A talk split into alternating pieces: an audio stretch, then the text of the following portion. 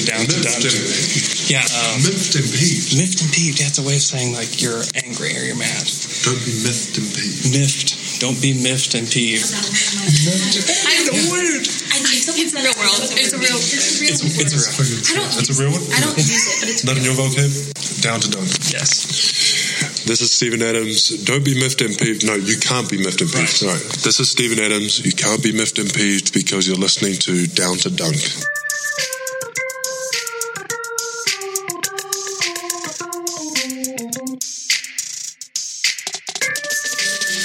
Welcome to Down to Dunk. This is your host, Andrew Schlecht. We're part of DailyThunder.com. Also, we're on Dash Radio Monday, Wednesday, Friday, 5 o'clock Central Time. With me today, as always on Mondays, Michele Berra. Michele, what is up? It's been a sort of good week uh, for uh, for OKC, so everything is perfect, I guess. Yeah. Well, sort of. At least the last two games have been good. Uh, the Yeah. Thunder took care of business last night uh, against the Dallas Mavericks, one twelve to ninety nine. Uh, the Thunder had a really slow start last night. It felt like you were headed for like another like grind it out to the end and then probably lose in the fourth quarter because the Thunder done that in every close game. Uh, but they blew the doors off the Mavs in the third quarter with Russ and Paul George both going for 16, and then they pretty much coasted from, from there. Uh, they beat the Clippers on Friday night, and they the Clippers were really thin that night. Um, They they were without Gallinari, they were without Patrick Beverley, and so they were having to play uh, a couple rookies. And you know, uh, honestly, that's like a game that they should have expected to win, but because they were on a four game skid, it felt like I don't know. It was it was odd, but they ended up pulling that one out. Um, but what are your what are your thoughts on the way the Thunder have played? They they lost to the Nuggets and they lost to Sacramento and to Portland. Uh, it was a really bad stretch of basketball for them, but they seem to be pulling out of that. Uh, but what are your what are your thoughts on on the state of the Thunder right now? So my my point of view on this is the following: um, it's okay to lose when you don't do what you're supposed to. Uh, I think it's even beneficial at this point. Uh, it's not like some losses that we had last year where they they did everything they could and it wasn't enough. Um, in this week, we we learned that when they play the right way, they are on par with the best teams, I guess. Um, I think. And uh, when they don't do that, it's almost immediate. They they cannot score. So wait, when they don't move the ball, when they uh, when they are stagnant on offense, where when they uh, go heavy ISO uh, in the first 15, 16 seconds of the possession, they they are not a good team. And uh, no matter how how much they try uh, on defense, they will not be able to score on, on basically anyone because it's really too stagnant. And uh, even the worst defense can like can adjust to that. On the other hand, when they when they are rolling, they are really really good. So I think that this is the tale of this week, and the Clippers game was the probably. Um, uh, it was the one where this thing was on display because in the fourth quarter they reverted to isolations and basically the Clippers uh, cut down the lead to I think they they, they tied the game They did, uh, at yeah. some point On an Austin Uh, Rivers three, I think. Yeah, it was 103 probably, or something like that. And then they they started to play again. Uh, the clutch time offense was good. Uh, the clutch time defense wa- was even better probably, and and it really showed that when they are focused, when they are trying to run stuff, they can be uh, amazingly good. And so I think that the positive is this one. The, the negative, of course, is that in this kind of uh, NBA, uh, you have to win games in order to be good. So uh, at a certain point, they, they have to cut down these um, moments where they where they don't play. Yeah, with without a doubt. And it was funny. It's it's been funny the past couple ga- past couple games when uh, the Thunder do go to isolation and they've missed a ton of shots. But I've been like actively rooting for them to miss shots in isolation just so they can see it in the film and like see it in the stat sheets and all those things because it has been detrimental to this team and it's really frustrating because you can see that when they and it's not that they have to do anything complicated. You make one player makes one cut, one screen is set. I mean, no one's asking for them to be, you know, the the Warriors or the Jazz or any team like that where there's this ball movement and they're, you know, swinging it from side to side. The Thunder don't have to do that to be an effective offense, but they do need to move some. and they need to set you know a screen or two. They need to have some off ball movement, and that creates an easy shot very simply. So it's I don't I don't think the Thunder. I think that they can have a really great offense, and I think that they will, just because it doesn't take all that much to generate a good shot for them. Yeah, and uh, I mean, uh, I'll try to um, to discuss a simple, very simple play, and maybe then we can draw something for and put it on Twitter or somewhere. Yeah. Um, they did it, I think. Uh, Two or three times against the Clippers, and for sure uh, a couple of times against Dallas, where uh, Abrines and Paul George were running uh, baseline, and one of the two was screening for the other. And this play is borderline unguardable if you have two good shooters and two good um, uh, players that can that can run off screens. And Alex and, and Paul George are very good at that.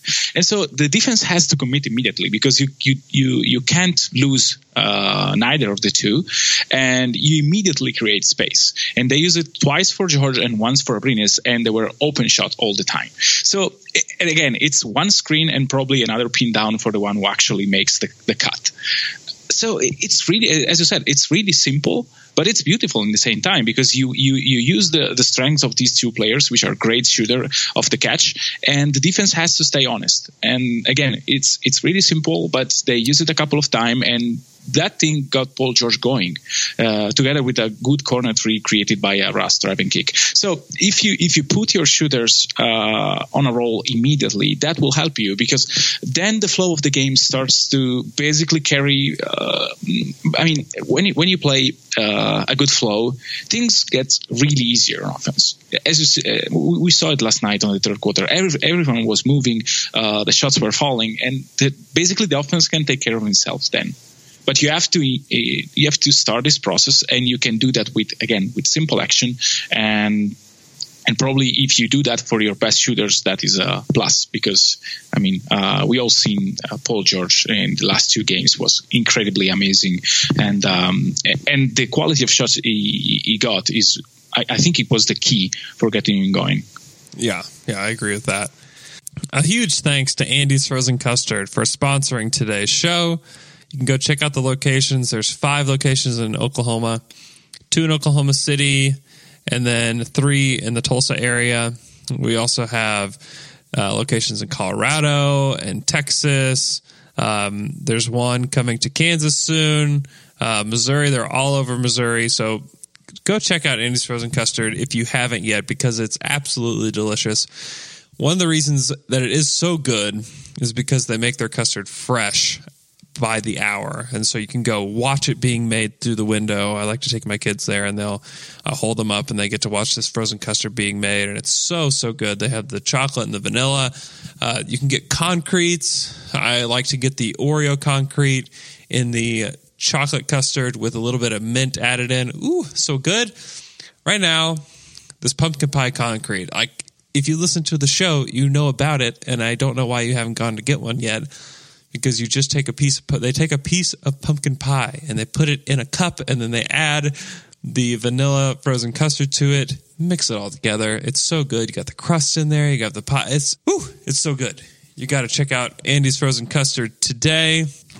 Please support the people that support down to dunk and go eat andy's frozen custard. Uh, a few just kind of general advanced stats for the thunder. They're uh, fourth in net rating quite a bit behind the top three. Golden State has a 14.4 net rating. Houston and the Celtics are tied with eight, and then the Thunder at 5.6. Uh, they're still second in defensive rating at a 98.5, which is like crazy elite. Uh, and then offensively, they had been 22nd, um, but they are up to 16th at 104.1. So like all those like indicate that the Thunder are still a really good team, and it's not their record is not indicative of the type of team that they are. Um, and as you all know, it's because of the close games that the Thunder have played, mm. and that they've lost all of them. Um, so that's been kind of interesting. Uh, another kind of storyline that I think has emerged after last night is, may, are the Thunder? And I don't. I'm going to go ahead and preface this. I don't believe the statement's true but are the Thunder a better team without Carmelo Anthony?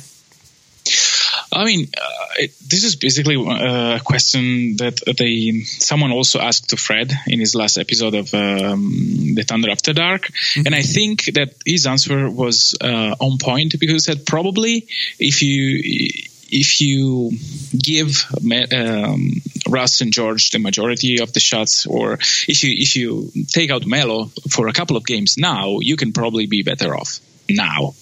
But that is no longer true if you can um, try to include him in uh, in your in your offense and in your schemes uh, come playoffs time. And this is the only thing important for OKC to be ready when the game counts. Yeah. So um, I think that yes, OKC uh, could have had a better start of the season without Melo, sure. Um, but I, I I do think that Melo will help this team because I was looking at um, some advanced stats for Melo, and he's taking seven catch and shoot um, shot a game. Mm-hmm. This is not bad for Melo. I mean, he's taking a ton of jumpers. I know that, but he's crazy efficient on those catch and shoot situations. And so I, I really think that uh, seeing how this team play without him and seeing Paul George running the second unit, I think he will. And the like last game he played against the Clippers, he kind of did that.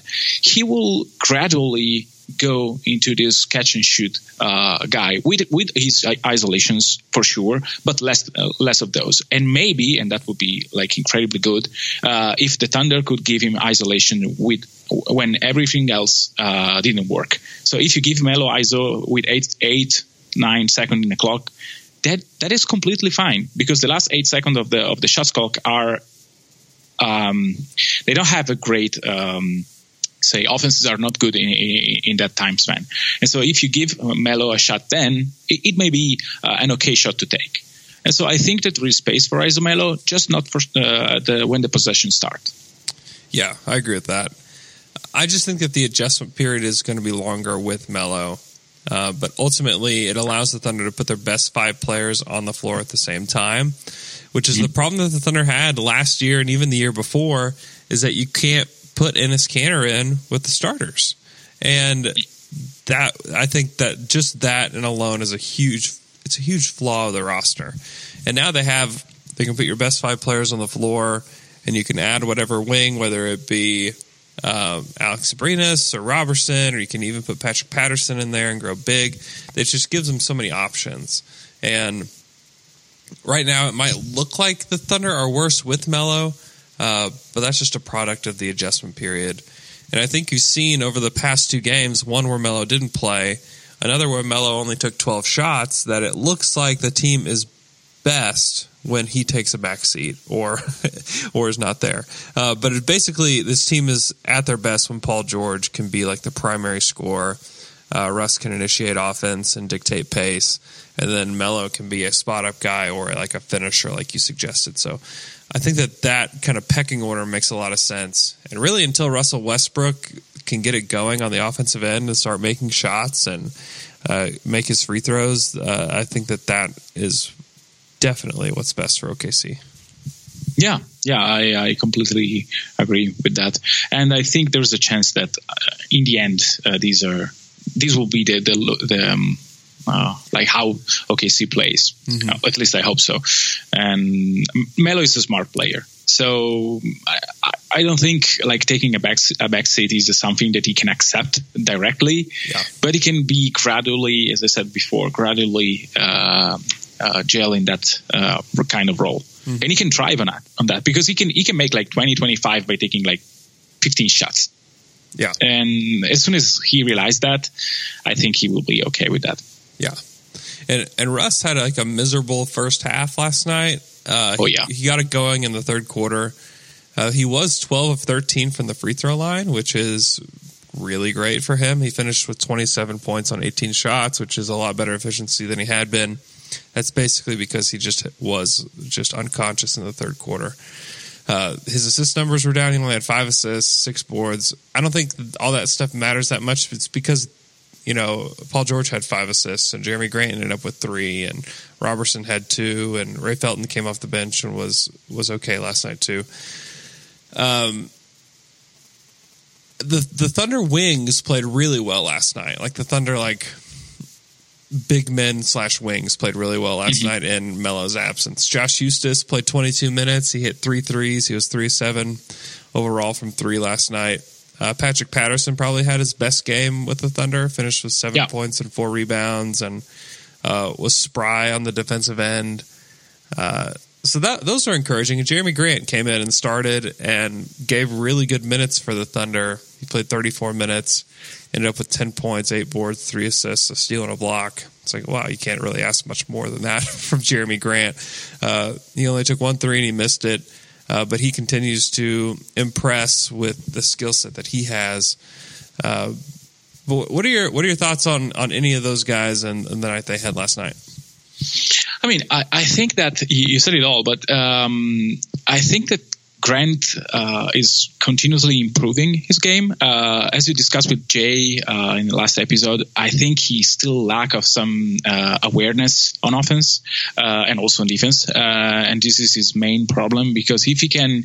Um, if he can make uh, a good pass from a double team, or if he can uh, learn how to uh, set a screen with good, good good timing and good contact with the opponent, he will be like an incredibly val- valuable player that probably will not play in OKC because of the salary situation of the Thunder. But uh, and the same can apply to to Huestis actually, uh, because the more I, I, I see him playing, I, I really don't understand why they they decided not to confirm his uh, rookie option because this kind of player uh, for two millions you, you will not get him in free agency.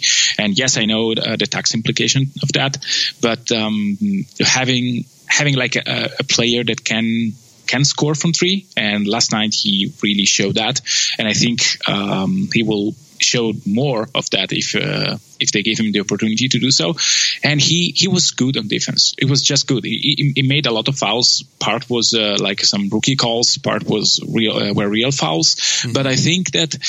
I mean, his switchability is so important that um, I mean, I will give him like more minutes uh, every night uh, because he, he he can really provide um, like some some part of the like a three a real three and D game. So uh, I was really impressed by Josh last night, and um, I'm still struggling with Abrines because I would love to see him more involved in the offensive end. But at least he's providing so much space for other guys that is. Um, is a key to me uh, for uh, for this team, even if he's not taking as many shots as I would love him to to take. Yeah, with Abrines, it doesn't feel like they're looking for him all that often. I mean, there were even in the Clippers game where he was probably the most involved he's been all season. There was a couple plays even by Paul George where they just kind of looked him off, and he's wide open in the corner, Mm-mm. and it was just it was odd. And I I think, I mean, as a part of like this feeling out process with this team, I think some of that is also just figuring out that Alex Abrines is an elite three point shooter um, that can generate points uh, quickly for this team. Uh, and so I'm hopeful that you know they can look at the the tape from the Clippers game and uh, you know figure out that he's very valuable to this team. And I think they know that. I just think that it's just going to take time to be able to institute that ball movement and the player movement that they want. And he's and he's basically only valuable to this team if they're doing those things. Um, Because if it's just isolation ball, he just stands there like everybody else and just watches people shoot, and like you're just completely misusing Alex Abrines at that point. There's like no no point to him being on the court if he's just like standing there. And I know he provides spacing, but still, like the dude can really shoot it. And I would, you know, Josh Huestis put up seven threes last night. Like why, why can't Alex Abrines do that? You know, like he took one three pointer last night, the best three point shooter on the team, um, probably next to Paul George, uh, took one three. Like that's there's a there's a problem with that. And if they're finding Josh, like why can't they find Alex? Like I don't get that. Yeah, uh, last night I think uh, there was a defensive issue with with Alex uh, Sure. because he was not good on defense uh, against uh, uh, Dallas uh, Dallas playmakers, and so uh, last night I, I think I would go with that explanation. Um, but yeah, I mean the spacing thing, as Matt Craig um, uh, wrote on Daily Thunder, is good if you, if you actually use uh, the the guy who, who are supposed to give you spacing. Right. Because if you, if you go like five possession in a row without passing to Abrines, defense will notice that. And so they will not uh, treat uh, Alex as a shooter because if the pass is not there, then the threat is not there. And so you have to balance your offense. I know that it's hard because you have like great scorers and you want to to get them hot as soon as possible. But to to give like Alex uh, a run, um, not just a, as a finalizer, but at least you can run him uh, off a screen and then he can create from that. And so I, I think that yes, Alex should uh, take more possessions uh, on offense, provided that he can actually stay on the on the court um, on the on the defensive side.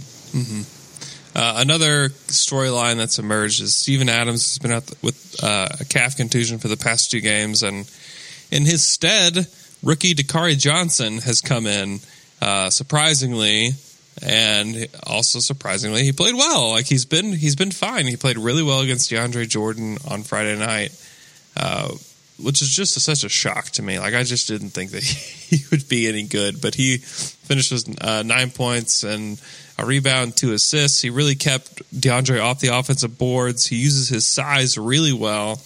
He sets really nice screens because he does have a big body and he does make good contact on those screens. And uh, he he was impressive. Like I just I just think that if he can give you anything, like if he can prove that he can be a backup center that you don't have to even use every night, I think that's a huge win for this Thunder team because I thought that he was just kind of a useless piece on the back of the bench that would be out of the league in a couple years, but it looks like he can be a serviceable, you know, backup big against certain matchups.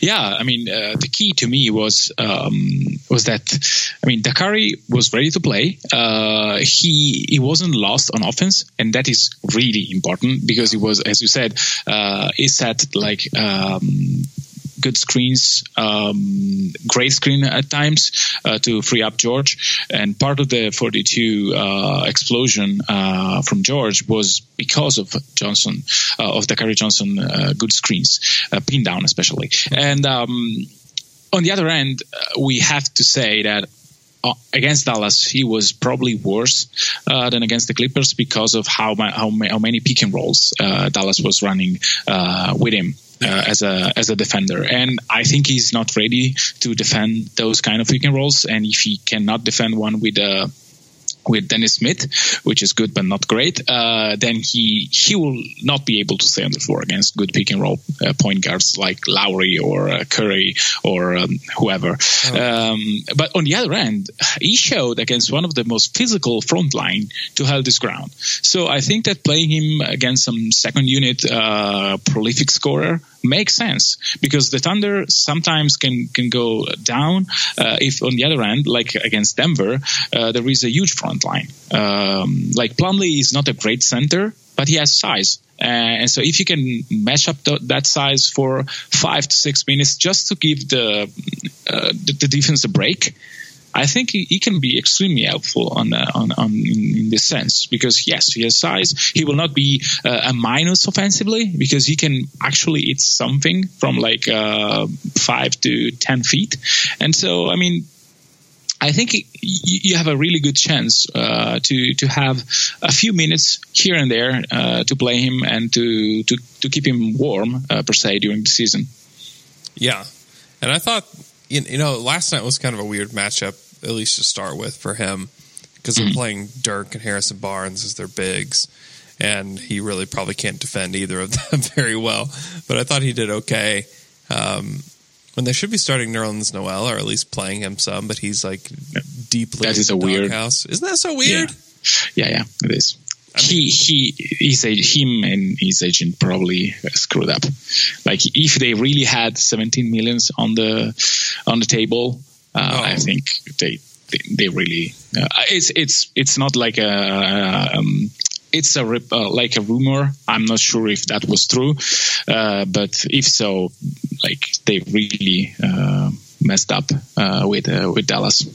Right now, it looks like that if he had 12 million on the table, he should have taken it. I mean, Oh yeah, Like, Oh, yeah. what's his what's his value going to be if Rick Carlisle does this to him all season? Like, what do teams like? What do you do with that when you get to the off season? Oh, I don't think they gave him the full MLE. Well, pro- maybe someone, but um, I'm not sure. It's it's not 100 percent sure. Probably Yeah. you take your chances if you have space, but uh, if you have space, then you're probably either you're the Spurs or and then Nelson will be like the uh, a crazy good player ne- coming next year. But if you like. It's it's hard for him to, to find a good situation uh, after this year Yeah. it could have been like a good situation for him having like a, a good pick and roll guard in, in Dennis Jr. like um, a young team and like a pos- like the opportunity to play good minutes, but apparently that wasn't his plan. So Yeah. It's super weird. it is weird. Yeah, yeah. yeah, Rick Carlisle is like a, just a fantastic coach and really good, but then he does weird stuff like this, and it's like, ah, that's that's really strange. he, I mean, Noel must be pretty awful behind the scenes for for it to be like this. Um, Or he really embraced tanking, like for his first for the first time in his career. he's like, you are the most helpful team or helpful member of this team right now. Yes, you cannot sit play all year long. Yes, exactly. and and they are succeeding. Like they are the worst team in the league. And uh, I mean, this draft has well, it's it's too early to to discuss that, but this draft is sneaky good uh, on the top. So if you can land a very good pick and land someone like Doncic, then I I would do that. Like Yeah. uh, Dallas would love this is- Doncic too. They're, Oh yeah, yeah. Oh, another European that can. Yeah, yeah. yeah, uh, it could be a good story actually. Yeah, it really could. And Dirk could you know mentor him or whatever. And you know, this season like they just get to play Dennis Smith Jr. a ton, and then see if they've Yeah. got anybody else around him. You know, re- get another really good look at Harrison Barnes, and then kind of go from there. So it's not it's not the worst thing in the world for this team. Oh no, no. Um, let's see. Do you want to move on to the this week's matchups? They only have two games this week to cover: the Chicago Bulls and the San Antonio Spurs. Uh, before we move on, was there anything else from this past week that you that we missed?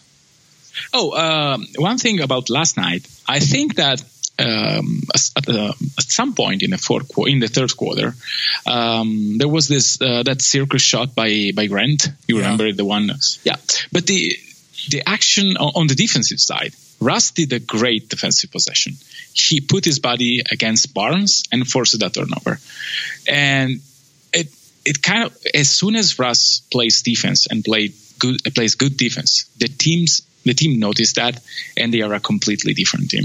So if he can give like uh, like not a, not a great effort every night because you, you cannot expect that from Russ, but moments in the game when they focus, uh, especially in the it would be nice to have him in the clutch, but um, somewhere in the game, if he can provide like five to ten minutes of good defense, I think that this team will be uh, incredibly, incredibly um, good because they, they, they feed like the other players feed of him, and so if he if he can play like good defense for some stretches inside the game, this team is completely different.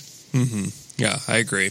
Uh, something that's kind of interesting from the past two games is that the starting lineup is a plus 13. Uh, that's with Dakari in there in, in place of Steven Adams. I think that we can all assume that Steven Adams is a lot better than Dakari Johnson.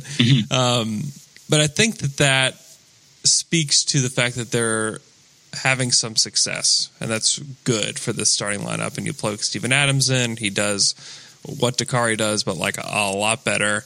Um, and so I think I think it's just encouraging that they're starting to kind of figure it out a little bit. It's only in thirty or let's see, only in thirteen minutes together, so it's not like a massive sample size or anything like that. But it's just good that they can get off to a good start um, with with the starting lineup. When I think there were with the starters in there only like a plus one or something like that um, with Adams in there. So uh, I, I think they're they're figuring things out. Um, I think that Melo needs to take a back seat.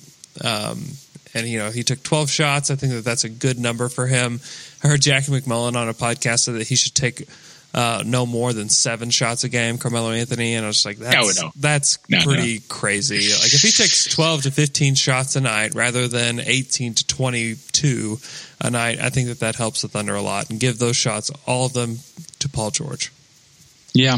I mean, coming to the season, I, I had this thought that Paul George would be the leading candidate for a, a, like an MVP race for the Thunder. Mm-hmm. And I really hope that the version that, of Paul George that we saw in the last two games was the one uh, uh, that we had that, that, we have for all for all season long. Yeah. Uh, because I think that if Paul George is your best player scoring wise, it means that the offense is working.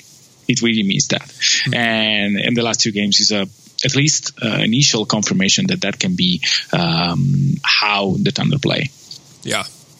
Uh, looking at some two man lineups, um, Paul George and Alex Abrines are like still like a crazy number, plus 75 uh, yeah. in their minutes together. Like that's a great combination. And then you look at really the top three are with Alex Abrines, and that's where yeah, yeah. like my frustrations are to set in. it's like like use this use this guy. Like he he can be a liability on the defensive end. Yes, I totally get that. Um, but for the most part, like look at the teams that are like really good in this league. A lot of them are the teams that are scoring at will. And I just think that when you don't have a wing out there, um, like against Sacramento, like I don't understand why Alex Abrines didn't play like 25 minutes against the Kings because there's not anybody that's really going to cook him um, on that team, and they can. It he just encourages ball movement. He he gets when he gets open shots, he makes them. I don't know. That's a little frustrating. Then he with Russell Westbrook a plus 49. He with even Jerami Grant a plus 46. Yeah, yeah, yeah. He, so, he provides.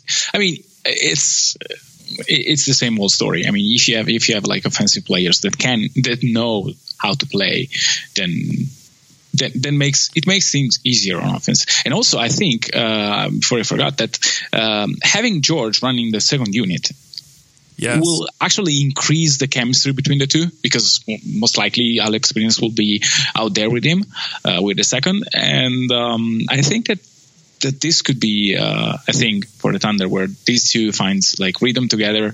Uh, they can even run some pick and roll together uh, with Alex as a screener mm-hmm. um, because that pick and pop with Russ was, I think, one of the best uh, action they ran last season, and I don't know why it's not there anymore. Well, I know why, but uh, I hope uh, they they will go back to that. Um, yeah, so I really think that having Huestis and Abrines out there together as a floor spacers, uh, Huestis can cover a lot of ground on defense with Paul George.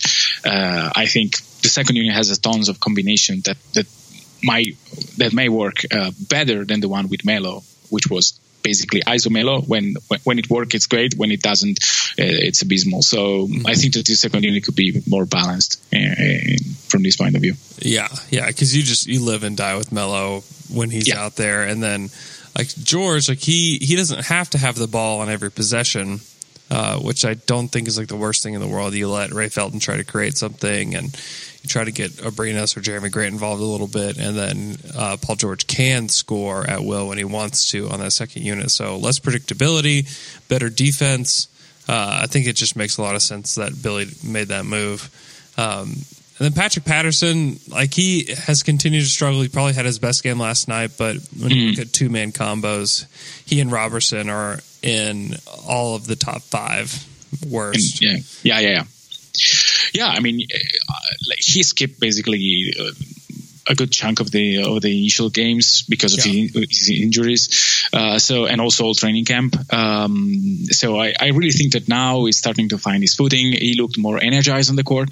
Uh, last night he did a couple of defensive possessions that were really uh, on point. Uh, so I, I, think that Patterson will improve. Uh, it's it's good to have them shaky now and better prepared uh, coming March or April. When, another th- two things that I, I, I had in mind uh, looking at some game, I wonder uh, how is their physical preparation because they they really looked heavy uh, uh, in the last 10 games, mm-hmm. heavy on their feet.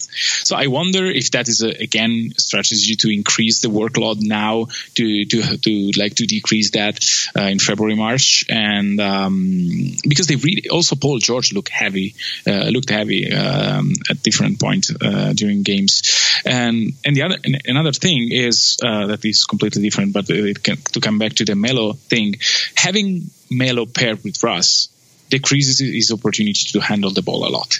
and this is beneficial uh, to this to his um, sort of spot up role that he has to learn because Russ uh, will find him as soon as he has space. Um, and also Russ will, will handle the ball a lot, and so the opportunity for Melo to go full ISO uh, are, are at least less. Yeah, yeah, and I think it's helped Paul George catch a rhythm that he really didn't feel like he could uh, in the mm-hmm. in the first you know ten games or so. But he he looks good now. Uh, let's move on to the Chicago Bulls, who the Thunder have already played this season. They held them to 69 points in the first game. Uh, this is a really bad team, Michele. They're 30th in net rating. They're the worst offensive team uh, in the NBA. Their offensive rating is 93.8. I mean, that is just abysmal. and their defensive rating, where are they at? They're 20th in defense at 106.1. Uh, the Thunder should handle this team. Uh, hopefully, we'll see a lot of Terrence Ferguson um, that night, just because I, I, think they should they should just crush this team, and they should probably sit out Adams another game just to make sure that oh, yeah. he's 100 percent healthy because they have a much tougher opponent on Friday in the San Antonio Spurs.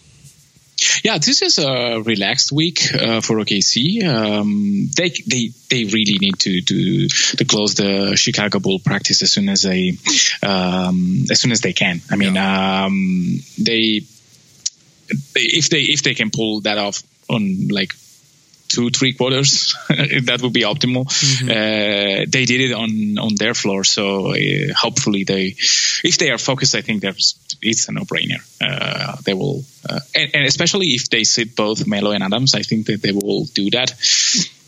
This team had like a, a good uh, mood in like in the last two games so i think that they can carry that against Chicago and then prepare for, as you said, um, the real matchup of this week. That I actually I'm really looking forward to that.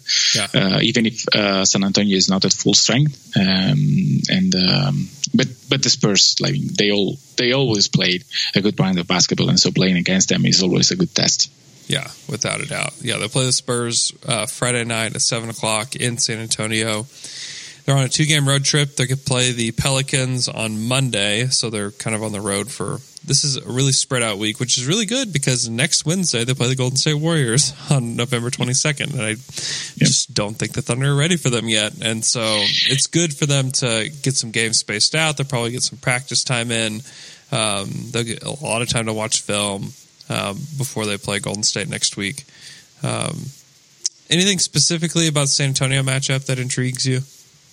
Well, they, they play big, um, at least with the with the starters, and um, I I think they will try to put Melo on um, on Aldridge to to, yeah. to or or it depends how how Pau is is going to play because uh, like sometimes Pau likes to to to navigate outside the three point line and then if that is the case then probably Melo will be more like better suited to to uh, to stay with Pau but Pau's size is so like he can use his size. And so it's a really tough matchup because Aldridge is, is great in the post, and so you don't want to um, like to to tire up Melo with with that kind of matchup.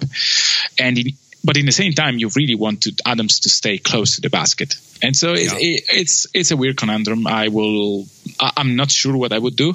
Probably I would try uh, to, to to see if Melo can handle Pau first, and then if if everything is bad, then try to, to put Patterson in as soon as possible. Yeah. Because when the starters go goes on the bench, then there's no matchup problem for OKC because um, Lauvergne is not any good, and um, they play Rudy Gay a lot as uh, one of the two bigs, and so. As soon as like the Pau uh, Lamarcus uh, combination is off the floor, I think that uh, OKC has a good matchup with them. Yeah, and I think the Thunder. I'd, I'd, just like to see the Thunder try to dictate the matchup themselves. Mm-hmm and try to you know put Pau Gasol in like a bad situation over and over again on the offensive end and kind of target him a little bit, uh, just because he is a lot slower than he than he was in the past, and he's a guy oh, yeah. that you can exploit. And I would like to see the Thunder try to do that. Um, and so uh, we'll we'll see. The Thunder usually don't do that. They they're not. I don't know. They usually don't dictate what's happening on the court. It feels like they're always reacting to the other team. Um, but yeah, I think that, that that is super interesting. I think that they've got I don't I don't know what's wrong with Kawhi Leonard. Like I don't know when he's coming back. Um, Yeah, that's a weird situation. it is, and it's very Spursy in that they just there's not a lot of information out there uh, about him and like when he's coming back or anything like that. And Tony Parker's still out; he's out until probably January or so. Uh, but this team continues to be like a pretty solid team, even without their two best players, and that's you know credit to Gregg Popovich. They're tenth in net rating. Uh, the Spurs are seventh in defensive rating at one hundred one point four. And then their offense that you, you feel like this offense should be pretty terrible because they don't have their like best creator and, and but they're ranked better than the Thunder are at 14th at 104.7 they're real, the Thunder and them are really close right now but but Yeah. still that's just really a testament to you know what Gregg Popovich does with this team and the way they share the ball um, the way that they can plug in a guy like slow mo to come off the bench and you know play starting minutes and you know run some of their offense and you know Lamarcus Aldridge for as much as people hate on him has been really really nice this season. Um, so yeah, they and the Patty Mills is always Patty Mills. He you know is hot one night, not the other, but plays good defense and um, Yeah. they they they just do a good job of just plugging in guys and um, you know always playing good basketball. Yeah, I mean they they are. Uh, they, they play a system and the system is above everything and uh, Yeah. that is that has its advantage and its uh, weaknesses but in the regular season it is for sure an advantage as we saw uh, last few seasons um, even without like a great roster they are always always there um, i think that this season uh, like they they might take a, uh, take a step back, but just because uh, I thought they were taking a step back with Kawhi, uh, but it's not the case. I mean, uh, they are just like a tad below where they are supposed to be without him. So I'm. I really expect that they, they can close the season uh, close the season as soon as they come back with a with a great record and all like i- i- Popovich plays like such a they, they he makes them play like uh, such a sensational offense. I mean, they they know when to target Lamarcus with the pass. They know where and when to move.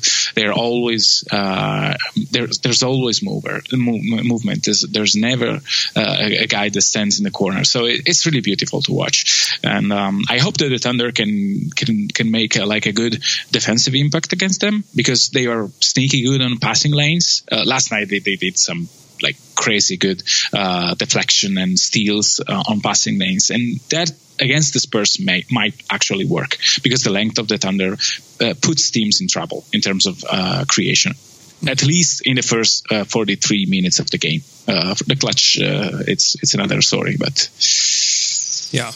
Um, what's interesting is that 538 predicts that the Thunder are still going to finish third um, Yeah. ahead of the Spurs, uh, which is entirely possible. The Spurs are eight and five; they haven't like blown the doors off. Um, you know, the their first few games of the regular season, so uh, and and which is understandable. They're missing Kawhi Leonard, and um, but yeah, I, I think a lot of people are just down on this Thunder team. They don't think they're any good. Blah blah blah. They're not going to mesh they the door's still open for them to be the three seed, which is like the ideal seed for them to be.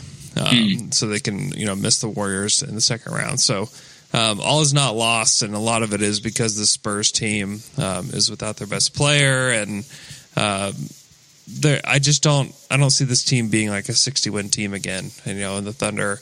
The Thunder may only have to win, you know, fifty to fifty-three games to get that three seed, um, just because there are a lot of teams kind of in the middle know, in the Western Conference right now, and it may, you know, you may have like two like sixty plus win teams, and then everybody, and then you have a bunch of fifty win or forty high forties win teams. So, um, it's interesting to just kind of see how that's unfolding for for the Western Conference in general, but.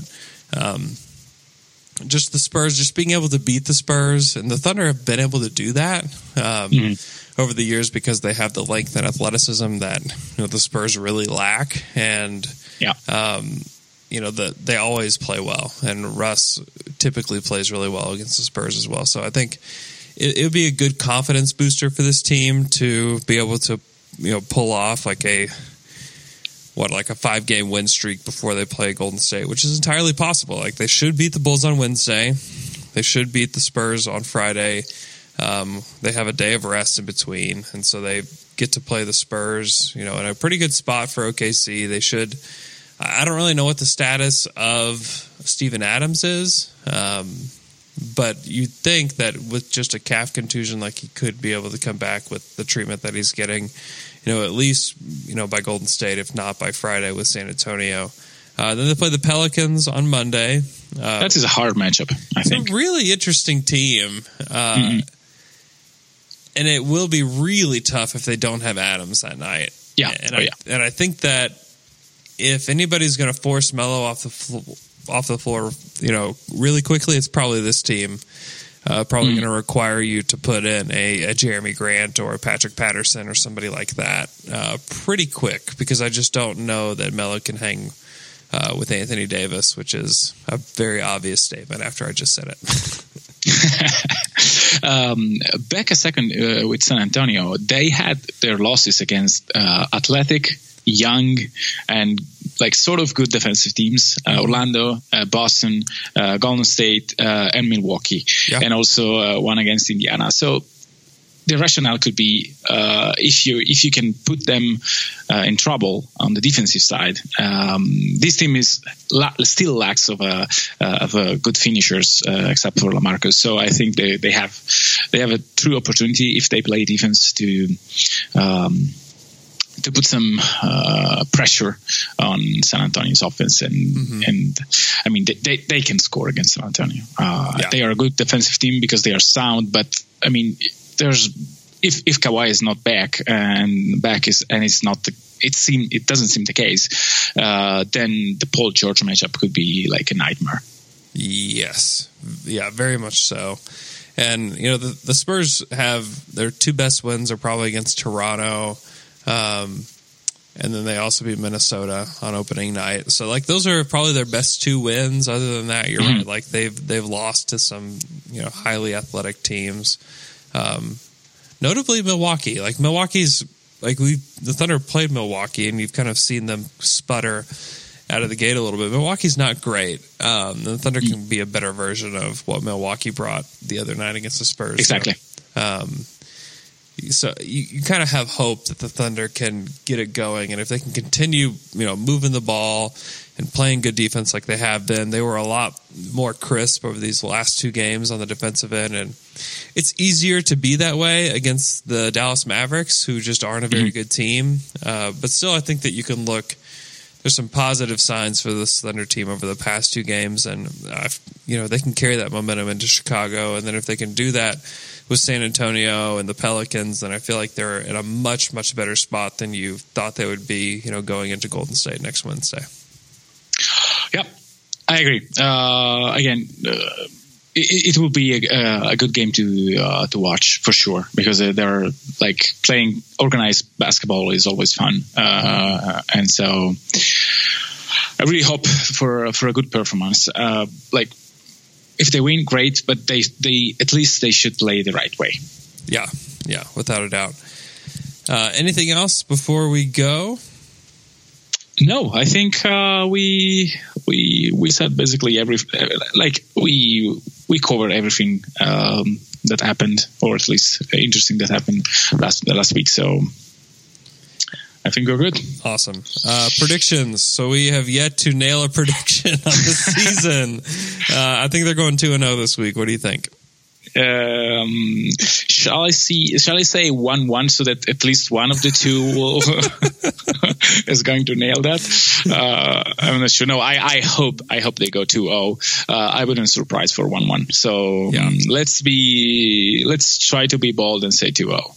Yeah, I, I, I mean they should beat the Spurs on Friday, especially if Kawhi's not back. So, um, but again, we don't know anything about Kawhi Leonard. we don't know what what is. I mean, I just assume he's not going to play. Um, but yeah, the two and zero for the Thunder, uh, heading into a really big week next week.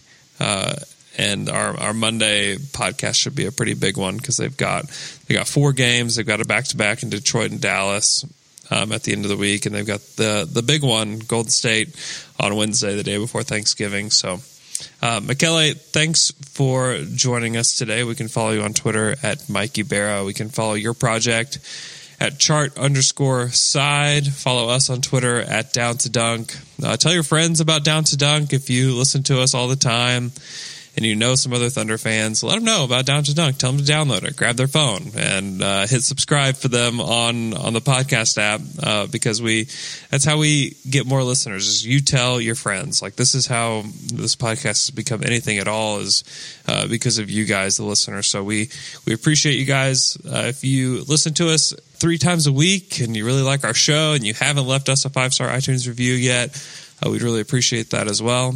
Uh, be sure to take care of Andy's frozen custard uh, as they take care of us. Go eat some frozen custard, and we will talk to you guys on Wednesday.